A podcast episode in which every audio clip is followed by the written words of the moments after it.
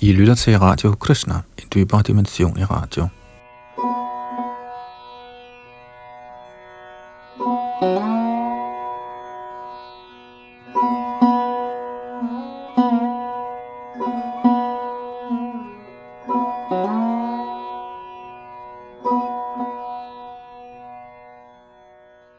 I den kommende time vil vi kigge videre i Bhagavad Gita, som nu forelægger en opfrisket ny oversættelse. Og øh, vi er nået frem til slutningen af 3. kapitel sidste gang i denne serie, og skal i dag i gang med fjerde kapitel, der hedder Transcendental Viden. Bag mikrofonen og teknikken sidder Yadunandan Das.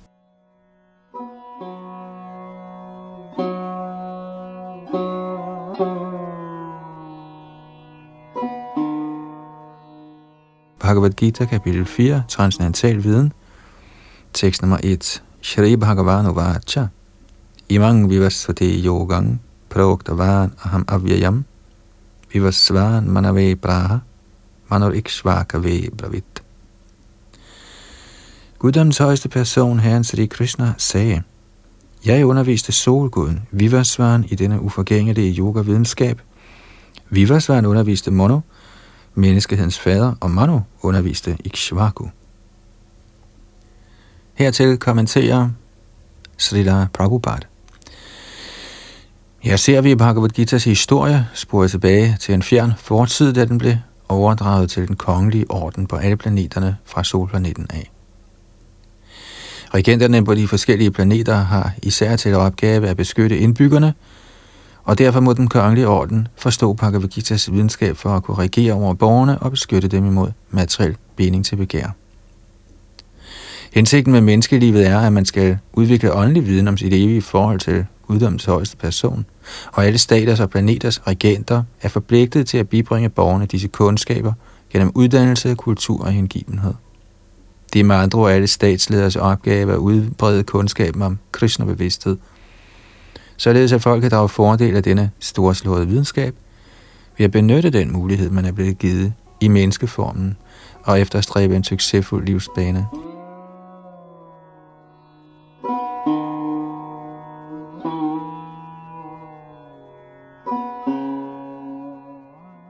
I denne tidsalder er solguden kendt som Vivasvaren, der er konge over solen, som er oprindelsen til alle planeter i solsystemet. I Brahma Samhita 5.52 står der, Yachakshur Esha Savita Sakragrahanam Raja Samasta Suramurtir Ashesha Tejaha Yasya Gaya Bharamati Sambrita Kara Chakro Govindamadi Purushang Tamahang Bajami Herren Brahma sagde, og jeg citerer, Lad mig tilbede guddoms højeste person, Govinda Krishna, som er den oprindelige person under hvis indflydelse solen, der er kongen over alle planeter, antager umådelig styrke og varme. Solen repræsenterer Herrens øje og følger sin bane i lydighed mod hans ordre. Citat slut. Solen er konge over alle planeterne, og solguden som for indeværende hedder vi svarende, regerer over solplaneten, der styrer alle andre planeter ved at forsyne dem med varme og lys.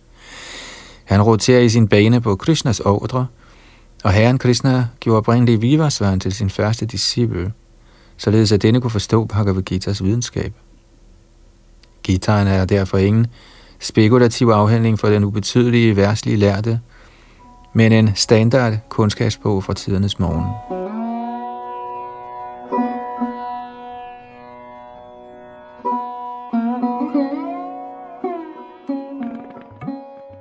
Vi kan spore Gitaens historie i Mohabharat Santi Padeva 348, versene 51 og 52, som følger. Treta yugadau chatato vivasvan manavedadau manushchaloka bhrityarthang suta ye ikshvakavedadau ikshvakuna cha khatito vyapyalokan avasthitaha. Citat. I begyndelsen af tidsalderen Treta Yuga videre gav Vivasvan videnskaben om forholdet til den højeste, det Mono.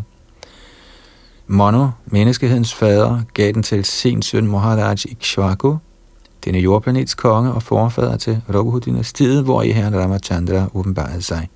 Citat slut. Bhagavad Gita har derfor eksisteret i menneskesamfundet lige siden Maharaj Ikshvakus tid.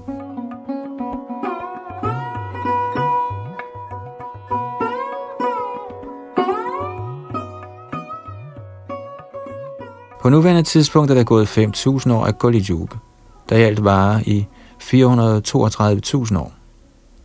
Før det var der Dwapara på 864.000 år, og før den Treta på 1,2 millioner år, og før den Treta på 1,296 millioner år.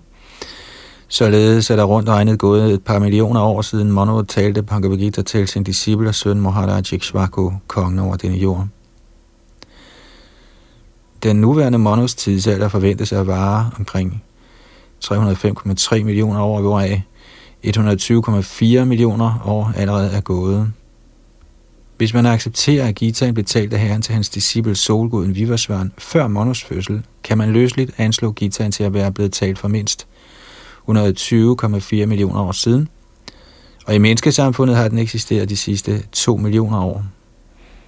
Herren talte den igen til Arjuna for omkring 5.000 år siden. Dette er et løst skøn over Bhagavad Gita's historie ifølge Gitaen selv og ifølge taleren Herren Krishnas egen udlægning.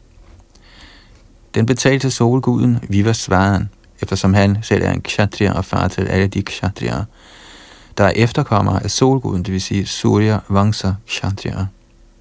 Eftersom Bhagavad Gita er på højde med Vedderne, fordi den betaler af guddoms højeste person, er denne kundskab aborushaya, det vil sige overmenneskelig. Siden de vediske instruktioner bliver accepteret som de er, uden menneskelig fortolkning, skal Gitaen derfor accepteres uden værslige fortolkninger. Værslige ordkløvere kan spekulere over Gitaen på deres egen måde, men det er ikke Bhagavad Gita, som den er.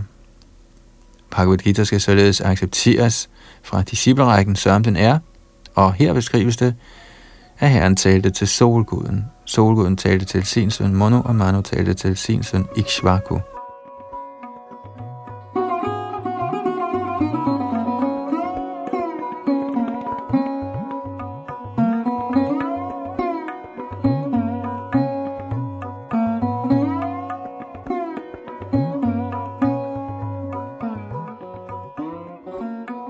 Tekst 2 Evang parampara praptam imang rajar shayo viduhu sakarene mahata yogo nashta parantapa.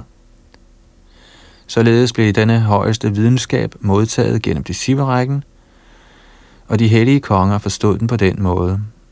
Men i tidens løb blev kæden brudt, og derfor ser det ud til, at videnskaben, som den er, er gået tabt. Kommentar her står det tydeligt, at Gitaen især var stilet til de hellige konger, fordi de skulle forrette dens formål, når de reagerede over borgerne. Bhagavad Gita var helt sikkert aldrig bestemt for dæmoniske personer, der ville bortøsle dens værdi til ingen nytte og på må og få, komme op med alle mulige fortolkninger. Så snart de oprindelige formål var blevet tilsløret af skrupelløse kommentatorer, opstod behovet for at genoprette disciplerækken. Herren påviste selv for 5.000 år siden, at disciplerækken var brudt, og derfor bekendtgjorde han, at formålet med Gitaen så ud til at være gået tabt. På samme måde er der på nuværende tidspunkt så mange udgaver af Bhagavad Gita, ja især på engelsk, men næsten ingen af dem er i overensstemmelse med den autoriserede disciplerække. Der er utallige forklaringer fra forskellige værtslige lærte, men så godt som ingen af dem anerkender guddoms højeste person, Krishna selvom de er dygtige til at profitere på Krishnas ord. En sådan mentalitet er dæmonisk, fordi dæmoner tror ikke på Gud, men nyder blot den højestes ejendom. Da der er et stort behov for en udgave af Gitaen på engelsk, som den er blevet modtaget gennem Parampara-systemet, altså disciplerækken, er dette her med et forsøg på at opfylde dette behov. Når Bhagavad Gita accepteres som den er, er den en stor velsignelse for menneskeheden, men hvis den blot betragtes som en afhandling med filosofiske spekulationer, er den intet andet end spild af tid.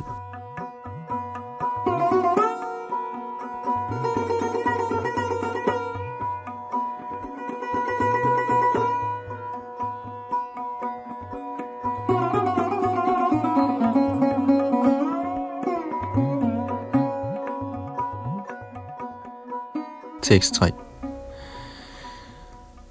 Sa yang maya tedya yoga prokta puratana bhakto sime sakacheti rahasyang hetat uttamam. I dag fortæller jeg dig den selv samme urgamle videnskab om forholdet til den højeste, fordi du er min hengivne såvel som min ven, og kan derfor forstå denne videnskabs transcendentale mysterium. Kommentar der er to klasser af mænd, nemlig den hengivne og dæmonen. Herren udså Arjuna som modtager af denne storslåede videnskab, fordi han var herrens hengivne, men for en dæmon er det ikke muligt at forstå denne store mystiske videnskab. Der er mange udgaver af denne prægtige kundskabsbog. Nogle har kommentarer af hengivne, og andre kommentarer er skrevet af dæmoner. De ægte kommentarer kommer fra de hengivne, mens dæmonernes er ubrugelige. Arjuna anerkender Sri Krishna som guddoms højeste personlighed, og enhver Bhagavad Gita-kommentar, der følger i Arjuns fodspor, er sand hengiven tjeneste til fremme for denne store videnskabssag. De dæmoniske accepterer med til ikke Herren Krishna, som han er. I stedet spekulerer de et eller andet om Krishna og vildleder dermed almindelige læsere fra Krishnas instruktioner. Her er en advarsel – mod den slags vildledende veje. Man bør forsøge at følge disciplerækken fra Arjuna og dermed drage fordel af Srimad Bhagavad Gita's store videnskab.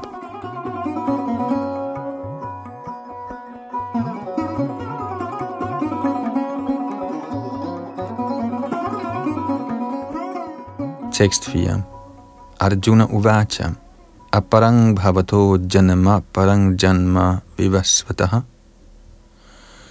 katame tad vigyane yang tvamadav proktavaniti. Arjun sagde, Solguden Vivasvan blev født længe før dig. Hvordan skal jeg kunne forstå, at du i begyndelsen underviste ham i denne videnskab? Kommentar. Arjun er en anerkendt hengivende herren, så hvordan kunne han betvivle Krishnas ord? Faktum er, at Arjuna ikke spørger for sin egen skyld, men for dem, der ikke tror på guddommens højeste person, eller af hensyn til dæmonerne, der ikke bryder sig om, at Krishna skal accepteres som guddommens højeste person. Arjuna spurgte udelukkende for deres skyld, som om han ikke selv kendte guddommens person Krishna. Som det vil fremgå af 10. kapitel, vidste Arjuna udmærket godt, at Krishna er guddommens højeste person, ophav til alt – og det endelige ord i transcendensen. Krishna åbenbarer sig selvfølgelig også på denne jord som Devakis søn, og hvordan Krishna alligevel forblev den samme højeste personlige guddom, den evige oprindelige person, har et almindeligt menneske meget svært ved at forstå. For at få dette punkt præciseret, stillede Arjuna dette spørgsmål til Krishna, således at han selv kunne besvare det autoritativt. At Krishna er den højeste autoritet, accepteres af hele verden, ikke bare nu, men lige siden tidernes morgen er han blevet anerkendt som så, og kun dæmonerne nægter at tro på ham. Hvorom alt er, stillede Arjuna Krishna dette spørgsmål, eftersom han er den højeste autoritet og er anerkendt af alle. Så Krishna kunne beskrive sig selv uden at blive skildret af dæmonerne, der altid prøver at fordreje ham på en måde, der er forståelig for dæmonerne og deres tilhængere. Alle har til deres eget bedste brug for at forstå videnskab om Krishna. Når Krishna derfor taler om sig selv, er det lykkebringende for alle verdener. Disse forklaringer fra Krishna selv forekommer nok dæmonerne besynderlige, da de kun studerer Krishna ud fra deres egen synsvinkel, men de hengivne byder med glæde Krishnas udtalelser velkomne, når de kommer fra Krishna selv – de hengivne priser altid sådanne autoritative udtalelser fra Krishna, for hengivne er hele tiden ivrige efter at vide mere og mere om ham. Ateisterne, der betragter Krishna som et almindeligt menneske, kan herved lære, at Krishna er overmenneskelig, at han er Sachidananda Vigraha, den evige form af lyksalighed og viden, at han er transcendental og at han er hævet over indflydelsen fra den materielle naturs kvaliteter, såvel som over tid og rum. En kristne hengiven som Arjuna har utvivlsomt lagt en hver misforståelse af Krishnas transcendentale position bag sig. Når Arjuna stiller herren dette spørgsmål, er det blot den hengivnes forsøg på at imødegå den ateistiske holdning hos personer, der anser Krishna for at være et almindeligt menneske, der er underlagt den materielle naturs kvaliteter.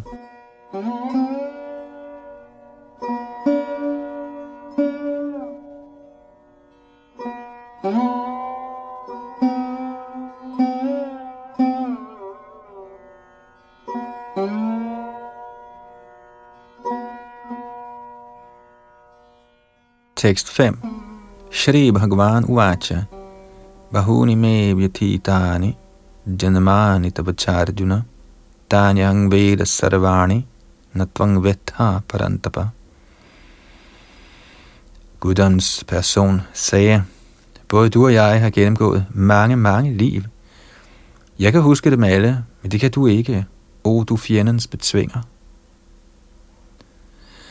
Kommentar i Brahma Samhita 5.33 hører vi om Herrens mange, mange inkarnationer.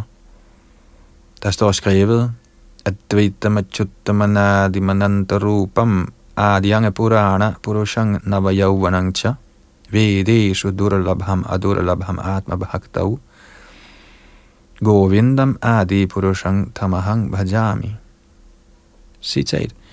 Jeg tilbeder Guddoms højeste person, Govinda Krishna, den oprindelige person, der er absolut ufejlbarlig og uden begyndelse. Skønt han udvider sig til ubegrænsede skikkelser, er han stadig den samme oprindelige, den ældste og den person, der altid fremstår som en frisk yngling.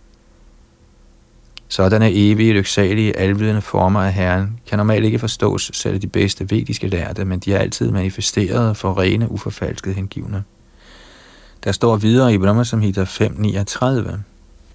Ramadi Murti Shukalani Amena Tishthan Nanavataram Akarod Bhuvaneshu Kintu. Krishna Svayang Samabhavat Parama Pumanyo Govindamadi Purushang Tamahang Bhajami Og det betyder, jeg tilbeder Guddoms højeste person, Govinda, Krishna, der altid eksisterer i forskellige inkarnationer som Ram og Nritsingha, sammen med mange andre underinkarnationer, men som er guddommens oprindelige person, der hedder Krishna, og som også inkarnerer personligt.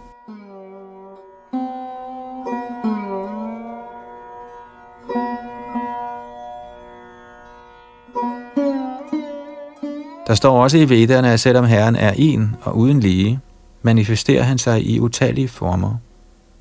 Han er ligesom Vaidurya-stenen, der skifter farve, men alligevel forbliver den samme.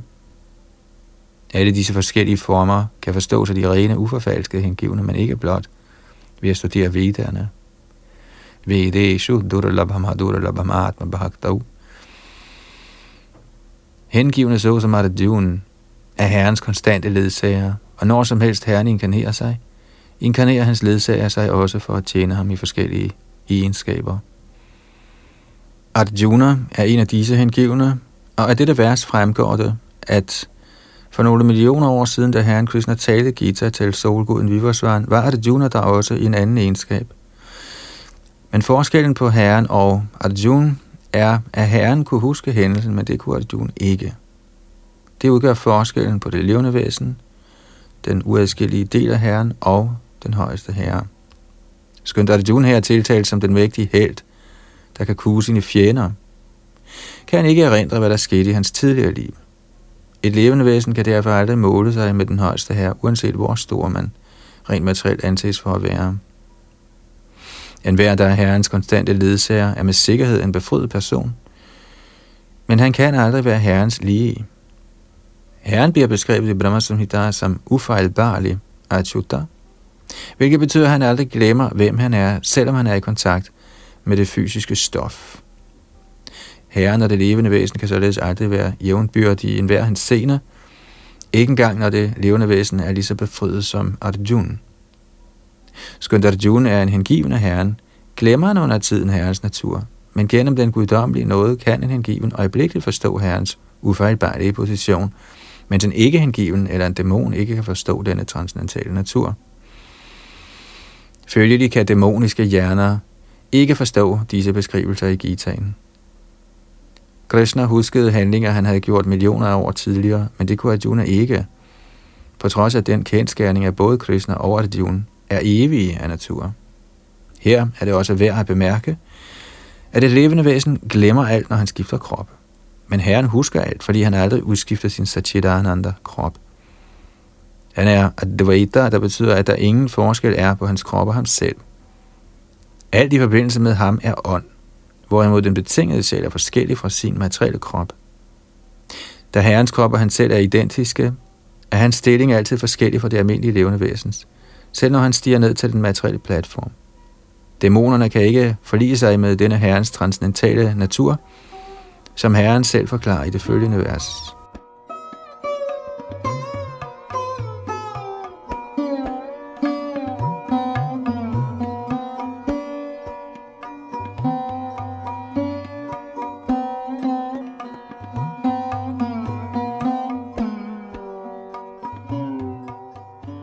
6.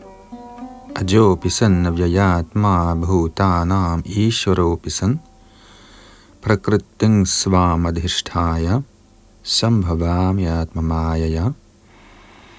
Skønt jeg er ufødt, og min transcendentale krop aldrig forgår, og skønt jeg er herre over alle levende væsener, åbenbarer jeg mig alligevel i hver tidsalder i min oprindelige transcendentale form. Kommentar Herren har talt om det ejendommelige ved sin fødsel.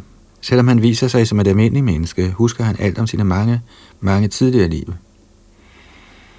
Hvorimod et almindeligt menneske ikke kan huske, hvad han lavede bare et par timer i forvejen.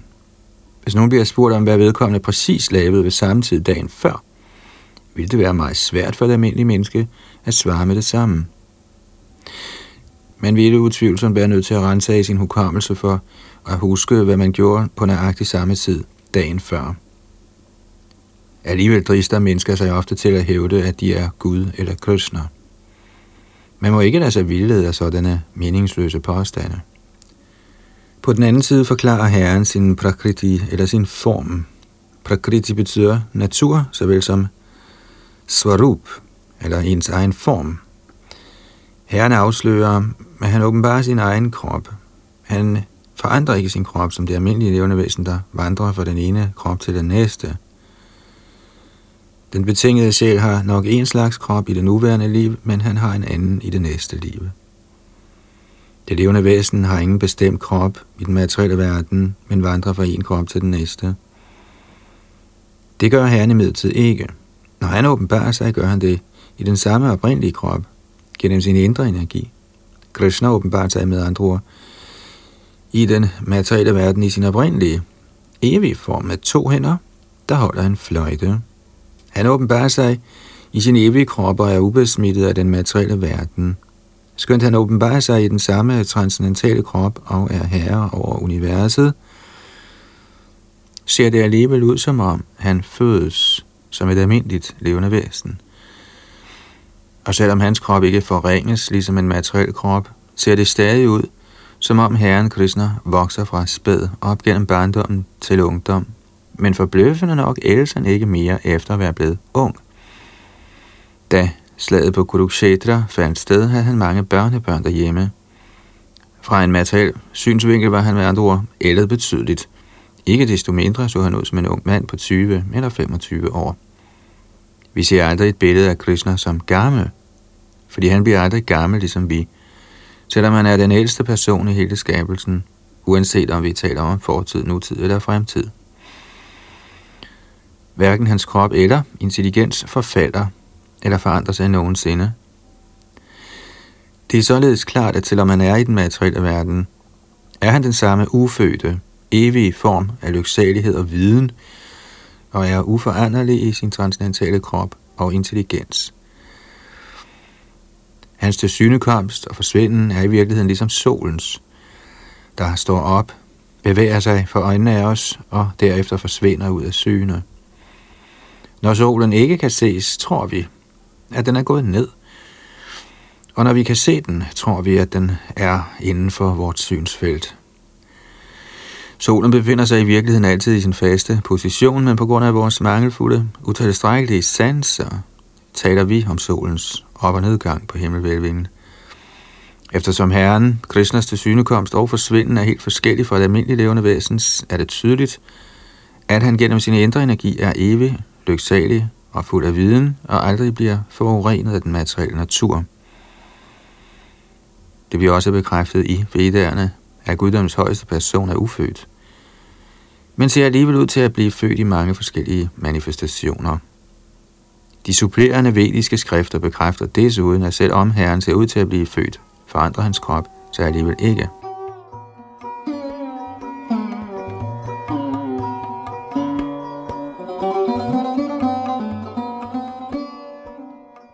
I Bhagavatam viser han sig for sin mor som Narayana med fire hænder og fuldt udstyret med de seks slags fuldstændige overdådigheder.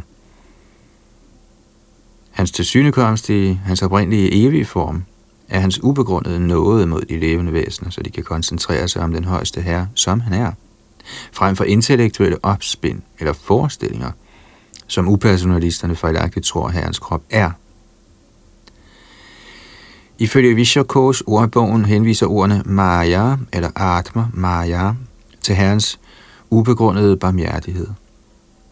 Herren er bevidst om alle sine tidligere tilsynekomster og bortgange, men et almindeligt levende glemmer alt om sin tidligere krop, så snart han får en ny krop. Krishna er herre over alle levende væsener, fordi han udfører forunderlige og overmenneskelige handlinger, mens han er på denne jord. Herren er derfor altid den samme absolute sandhed, uden forskel på sin krop og sit selv, eller på sin kvalitet og sin krop. Man kan så spørge, hvorfor Herren viser sig og forsvinder i denne verden. Det bliver forklaret i næste vers.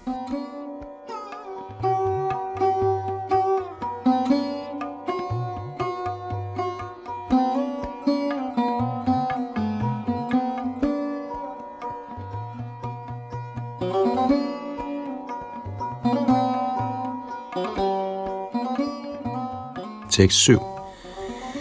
Yada yada hidharmasya glanir bhavati bharata abhyuttanam adharmasya tadatmanam srijamyaham. Hvor som helst og når som helst, udøvelsen af religion aftager, o Bharats ætling, og der sker en fremherskende stigning i irreligion. På det tidspunkt stiger jeg ned. Kommentar. Her er ordet Srijami betydningsfuldt. Srijami kan ikke anvendes i betydningen skabelse, for ifølge det foregående vers bliver Herrens form eller krop ikke skabt, for alle hans former eksisterer for evigt. Srijami betyder derfor, at Herren manifesterer sig selv, som han er. Skønt Herren åbenbarer sig planmæssigt, nemlig i slutningen af Dvapara Yug i den 7. manus 28. tidsalder i hver af Brahmas dage, er han ikke forpligtet til at følge sådanne regler og forskrifter, fordi han er helt fri til at handle på alle mulige forskellige måder, som han selv har lyst til. Han åbenbarer sig derfor ifølge sin egen vilje, når som helst der sker en drastisk stigning i religion, og den sande religion forsvinder. Religiøse principper er fastsat i vedderne, og enhver afvielse fra den korrekte overholdelse af vedernes regler gør en irreligiøs. Der står i Bhagavatam, at sådanne principper er Herrens love. Det er kun Herren, der kan forordne et religiøst system. Vedderne accepteres også som oprindeligt talt af Herren selv til Brahma, inde fra dennes hjerte. Dharma eller religionens principper er derfor guddoms højeste persons direkte ordre. Dharmang du sakshad bhagavat pranitam, hentet fra Bhagavats 6. bogs 3. kapitel, tekst nummer 19. Disse principper bliver klart beskrevet gennem hele Gita. Formålet med Vedderne er at fastsætte sådanne principper ifølge den højeste herres ordre. Og i slutningen af Gitaen befaler herren direkte, at det højeste religiøse princip er at overgive sig til ham alene og intet andet. De vidiske principper fører en frem imod fuldstændig overgivelse til ham, og når sådanne principper bliver forstyrret af de dæmoniske, åbenbarer herren sig – vi lærer at Bhagavatam, er herren Buddha var en inkarnation af Krishna, der åbenbarede sig på et tidspunkt, hvor materialismen var fremherskende, og materialisterne brugte vedernes autoritet som påskud. Selvom vedderne har visse restriktive regler og forskrifter, angående dyreoffringer med bestemte formål for øje, indlod sig folk med dæmoniske tendenser så alligevel på dyreoffringer uden at tage hensyn til levitiske principper. Herren Buddha har åbenbart sig for at sætte en stopper for disse groteskheder og for at etablere de vediske ikke-voldsprincipper. Hver eneste af herrens inkarnationer eller avatarer har derfor en særlig mission, og de bliver alle beskrevet i de åbenbare skrifter. Ingen bør accepteres som en avatar, med mindre der er en henvisning til ham i skrifterne.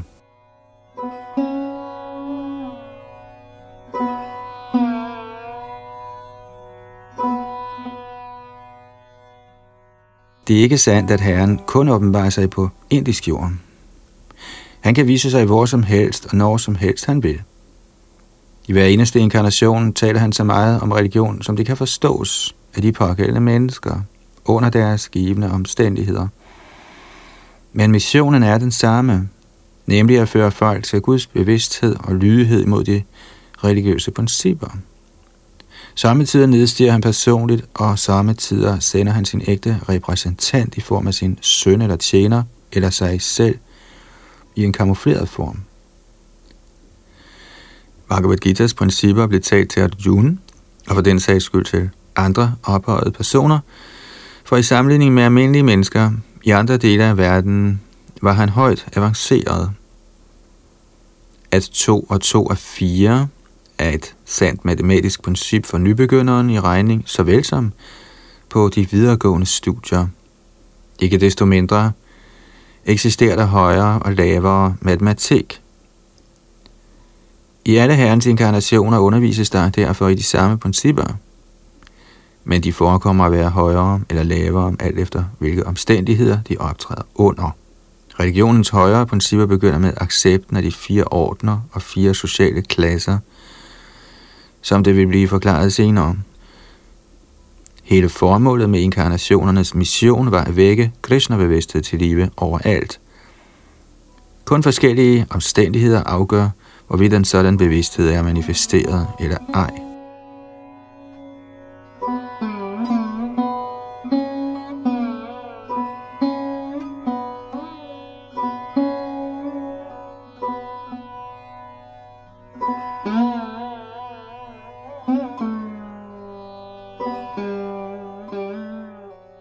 Tekst 8. Paritranaya sadhunang vinashaya jadushkritam dharma sangsthapanarthaya sambhavami juge juge. For at befri de fremme og uskadeliggøre mistederne, såvel som for at genoprette de religiøse principper, åbenbarer jeg mig tidsalder efter tidsalder. Kommentar Ifølge Bhagavad Gita er en sadhu, eller en hellig mand, et menneske i Krishna-bevidsthed. En person kan synes at være irreligiøs, men hvis han til fulde besidder de kristnebevidste kvalifikationer, må han forstås at være en sadhu. Og Dushkritam henviser til de, som er ligeglade med kristnebevidsthed. Sådanne misteder, eller Dushkritam, bliver beskrevet som tåbelige og de laveste blandt mennesker – også selvom de prydes af værtslig uddannelse, mens den person, der er 100% beskæftiget i kristnebevidsthed, accepteres som en sadhu, også selvom vedkommende hverken er lært eller kultiveret. Hvad de ateistiske angår, er det ikke nødvendigt for den højeste her at åbenbare sig personligt for at uskadeliggøre dem, som han gjorde det i tilfældet med dæmonerne Ravan og Gangs. Herren har mange repræsentanter, der er fuldt ud kvalificeret til at udslette dæmoner – men herren nedstiger især for at glæde sine rene hengivne, der altid bliver forfulgt af de dæmoniske. En dæmon kan til med finde på at forfølge en hengiven, selvom den er hans egen slægtning. Skønt Pranad Maharaj var Hiranyakashipus søn, blev han alligevel forfulgt af sin far. Skønt Devaki, Krishnas mor, var Gangsas søster, blev hun og hendes mand Vasudev forfulgt, udelukkende fordi Krishna skulle fødes af dem. Så herren Krishna åbenbarer sig mere for at udfri Devaki end for at slå Kansi ihjel. Men begge ting foregik samtidig. Det angives derfor her, at herren åbenbarer sig i forskellige inkarnationer for at befri de hengivne og uskadeliggøre de dæmoniske misstedere.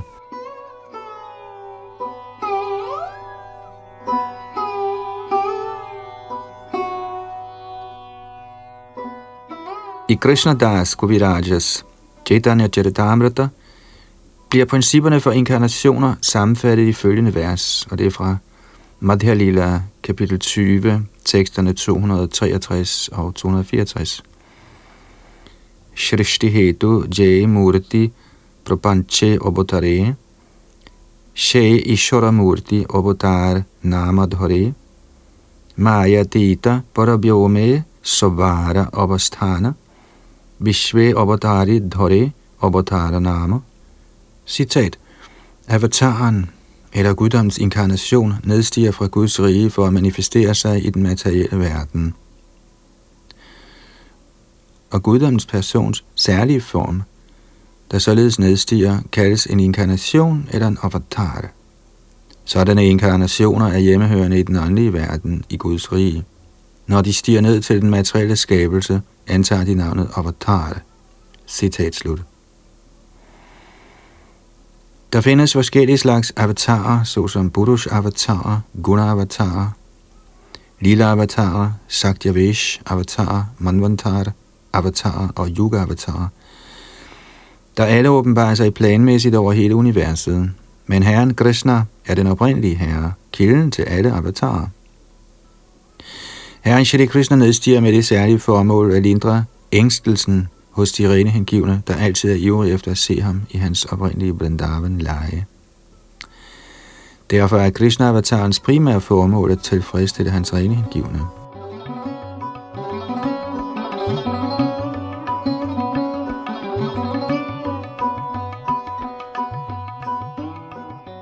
Herren udtaler, at han inkarnerer i hver tidsalder. Det betyder, at han også inkarnerer sig i koldelig tidsalderen. Som der står i Bhagavat, er inkarnationen i koldalderen her Chaitanya Mahaprabhu, der udbredte tilbedelsen af Krishna gennem Sankirtan-bevægelsen, fællesang af de hellige navne, og spredte Krishna-bevidsthed over hele Indien. Han forudsagde, at denne Sankirtan-kultur ville blive udbredt over hele verden, til enhver by og landsby.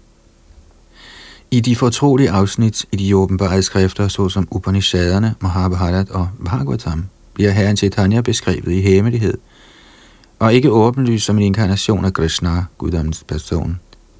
Herren Krishnas hengivne er meget tiltrukne af Herren Chaitanyas Sankirtan-bevægelse.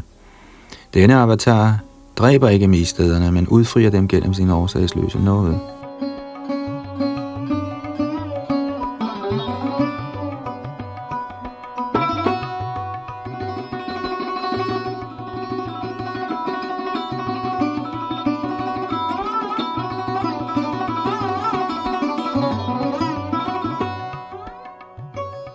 Tekst 9. Janamakaramacha divyam evang jo vetti tattvataha tyaktavade hanapunara janama naiti mameti sorjuna. Den, der forstår den transcendentale natur af min tilsynekomst og mine handlinger, fødes ikke igen i den materielle verden, når han forlader sin krop, men kommer til min evige bolig over det Kommentar Herrens nedstigen fra sin transcendentale bolig bliver allerede forklaret i vers 6.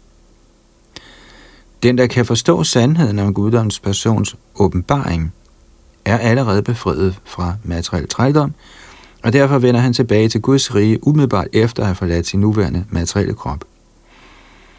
Denne befrielse af det levende væsen fra materiel trældom er slet ikke let, Upersonlighedstilhængerne og yogierne opnår kun befrielse efter mange besværligheder og mange, mange liv. Selv da er den befrielse, de opnår, det vil sige at blive med herrens upersonlige Brahma Jyoti, kun delvis, og der er en risiko for igen at komme tilbage til den materielle verden.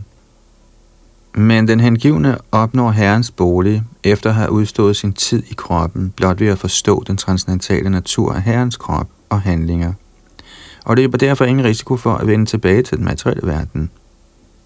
Der står i Brahma Samhita 5.33, at Herren har mange, mange former og inkarnationer. Advaita Manadi Manantarupam. Selvom der er mange transcendentale former af Herren, er de stadig guddommens samme højeste person. Man må forstå denne sandhed med overbevisning, selvom den er ufattelig for værtslige lærte og empiriske filosofer som der står i Vedderne, Purush Bodhini Upanishad. Ego Devo Nitya Lila Nurakto Bhakta Vyapi Hridyantaratma. Citat. Guddommens eneste højeste person er for evigt i mange, mange transcendentale former, engageret i forskellige forhold til sine hengivne. Citat slut. Dette vediske udsagn bliver bekræftet personligt af Herren i dette vers i Gitaen. Den, der accepterer denne sandhed på baggrund af vedderne og guddommens højeste persons autoritet, og som ikke spiller sin tid på filosofiske spekulationer, opnår befrielsens højeste fuldkommende stadie. Blot ved at acceptere denne sandhed med tro, kan man med sikkerhed opnå befrielse. Det vediske udsagn Tatvamasi gælder i virkeligheden i dette tilfælde. En hver, der forstår Herren Krishna som den højeste, eller som siger til Herren, du er den samme højeste Brahman, guddommens person, bliver med sikkerhed øjeblikkeligt befriet. Og som følge heraf er hans adgang til Herrens transcendentale omgangskreds garanteret. En sådan trofast angiven opnår med andre ord perfektion, hvilket bliver bekræftet af følgende vediske udtalelse. Tameva viditvam mrityumeti nanya pantha vidyate yanaya. Og jeg citerer. Man kan opnå den fuldkommende tilstand af befrielse fra fødsel og død blot ved at kende Herren. Guddommens højeste person. Og der findes ingen anden måde at opnå denne fuldkommenhed på. Citat slut. Og det er hentet fra Shvetashvatar Upanishad 3.8. At der intet alternativ er, betyder, at alle, der ikke forstår Krishna som guddommens højeste person, med sikkerhed befinder sig i uvidenhedens kvalitet, og som følge deraf vil de ikke opnå befrielse ved, så at sige, blot at slække på ydersiden af krukken med honning, eller ved at fortolke Bhagavad Gita ud fra deres akademiske lærdom. Den slags empiriske filosofer kan spille meget vigtige roller i den materielle verden, men de er ikke nødvendigvis egnede til befrielse. Disse oplæste værtslige lærte må vente på den ubegrundede nåde fra en af herrens indgivende. Man må derfor udvikle Krishna-bevidsthed med tro og kundskab, og på den måde opnå fuldkommenhed.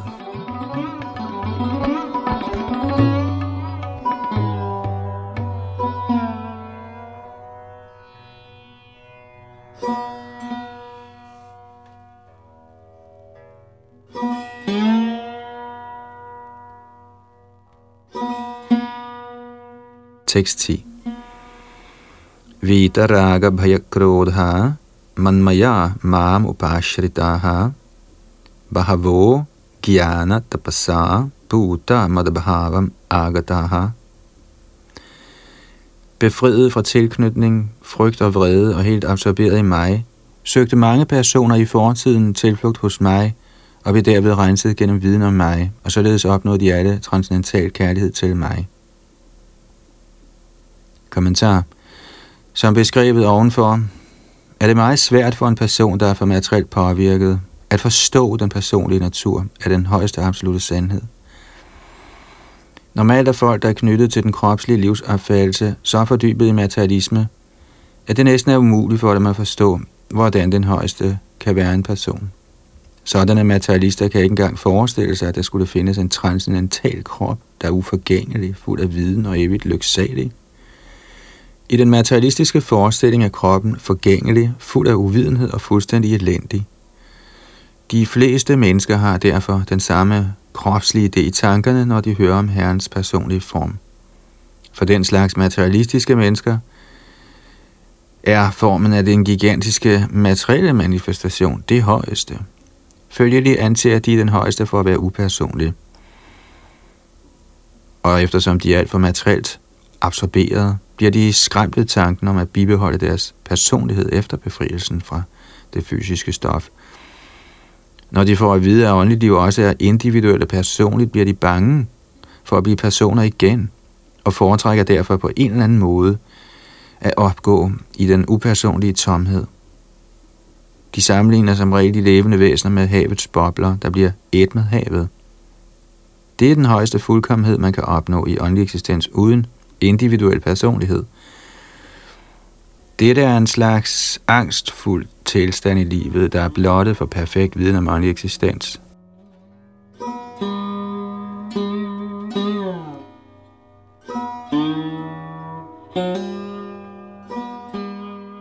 En videre er der mange personer, der ikke kan forstå, hvad åndelig eksistens overhovedet er fordi de er forvirret over, hvor mange forskellige teorier og selvmodsigelser der er – mellem forskellige slags filosofiske spekulationer. Bliver det vrede eller lede ved dem alle og konkluderer tåbeligt, at der ingen højeste årsag findes, og at alt i sidste ende er tomhed. Den slags mennesker befinder sig i en sygelig livstilstand. Nogle mennesker er alt for materielt knyttede, og således skænker de ikke det åndelige liv nogen opmærksomhed. Nogle ønsker at blive et med den højeste åndelige årsag, og alle andre betvivler alt, fordi de er håbløshed af vrede på alle former for åndelige spekulationer. Denne sidste gruppe af mennesker søger ofte tilflugt i en eller anden form for beruselse. Og deres deraf resulterende hallucinationer bliver samtidig antaget for at være åndelige visioner. Man må gøre sig fri af alle de tre stadier af tilknytning til den materielle verden. Forsømmelse af åndeligt liv, frygt for en åndelig personlig identitet og tomhedsopfattelsen, der kommer fra frustration eller skuffelse i livet.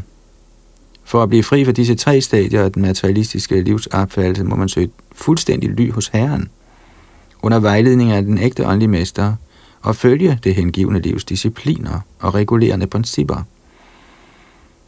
Det sidste stadie i den hengivende proces kaldes bhave, eller transcendental kærlighed til guddommen.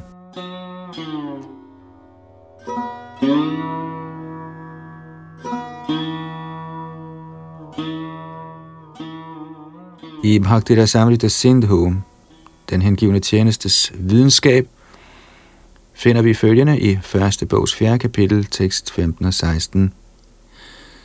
Adau Shraddha Tata Sadho Sangotha Bhajana Kriya Tato narta Nivritti Syat Tato Nishtharuchis Tata Atha Saktis Tato Bhavas Tata Prema Bhyudanchati Sadhakanam Ayang Premna pradurbhave bhavet krama. Citat. Først må man nære et indledende ønske om selverkendelse. Det vil bringe en til stadiet, hvor man forsøger at omgås personer, der er åndeligt avanceret. På det næste trin bliver man indvidet af en ophøjet åndelig mester, og under hans anvisning begynder den nye hengivne, den hengivne tjenestes proces. Ved at udføre hengiven tjeneste under den åndelige mesters vejledning, bliver man fri for al materiel tilknytning, opnår vedholdenhed i selverkendelse og får smag for at høre om guddoms absolute person, Shri Krishna. Denne smag fører en videre til tilknytning til Krishna-bevidsthed, der modner i Bhav, som er det indledende stadium til transcendental kærlighed til Gud. Sand kærlighed til Gud kaldes prema, det højeste perfekte stadie i livet. Citat slut. På prema-stadiet er man konstant beskæftiget i Herrens transcendentale kærlighedstjeneste. Så gennem den langsomme proces i hengiven tjeneste kan man under en ægte åndelig mesters ledelse opnå det højeste niveau og blive fri for al materiel tilknytning, fri for frygten for sin egen individuelle åndelige personlighed og fri af de frustrationer, der resulterer i tomhedsfilosofi. Derefter kan man til sidst opnå den højeste herres bolig.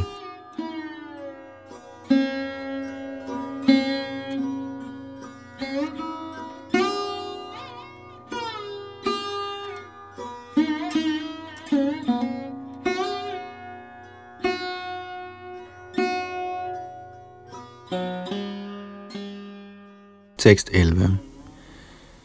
Ye yatha mang prapadiyanti tangs tathaiva bhajamyaham mama vartmanu vartanti manushya partha sarvashaha.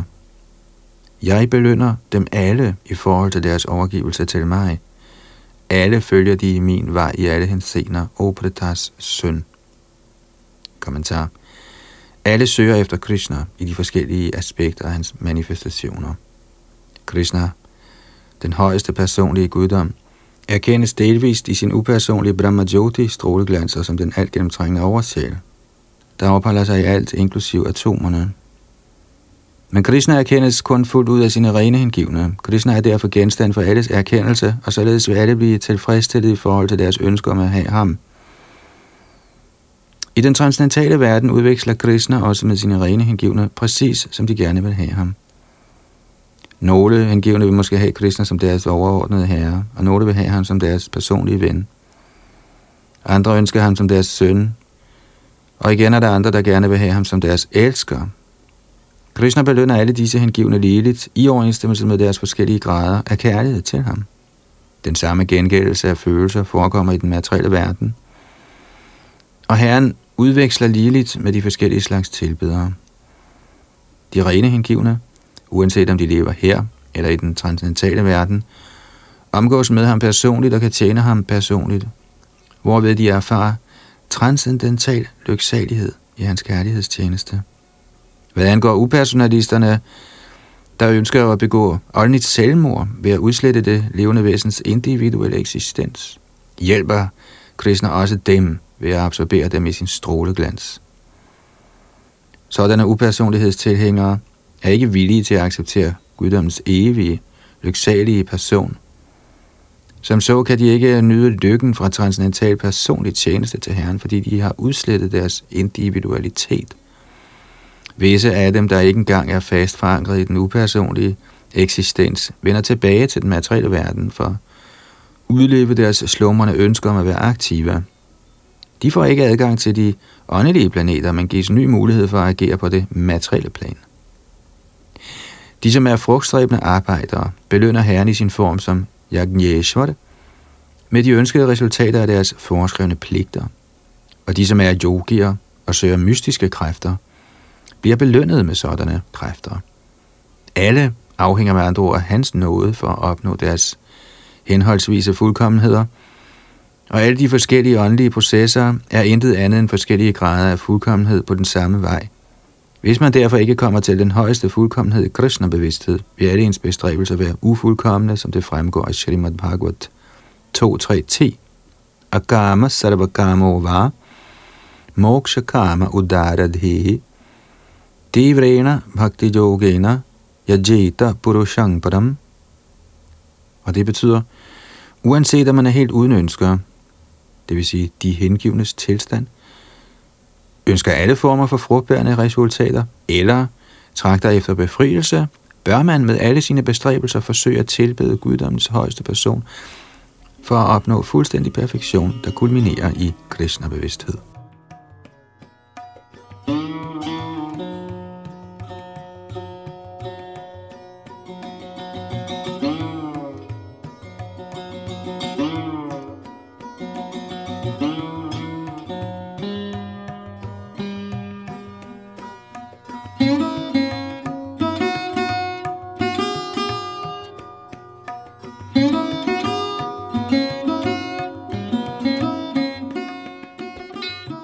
Her holder vi for denne ombæring, og næste gang fortsætter vi her i Bhagavad Gita's fjerde kapitel fra tekst nummer 12 og videre fremad. Her var det Yadunandan Das, der sad bag mikrofon og teknik.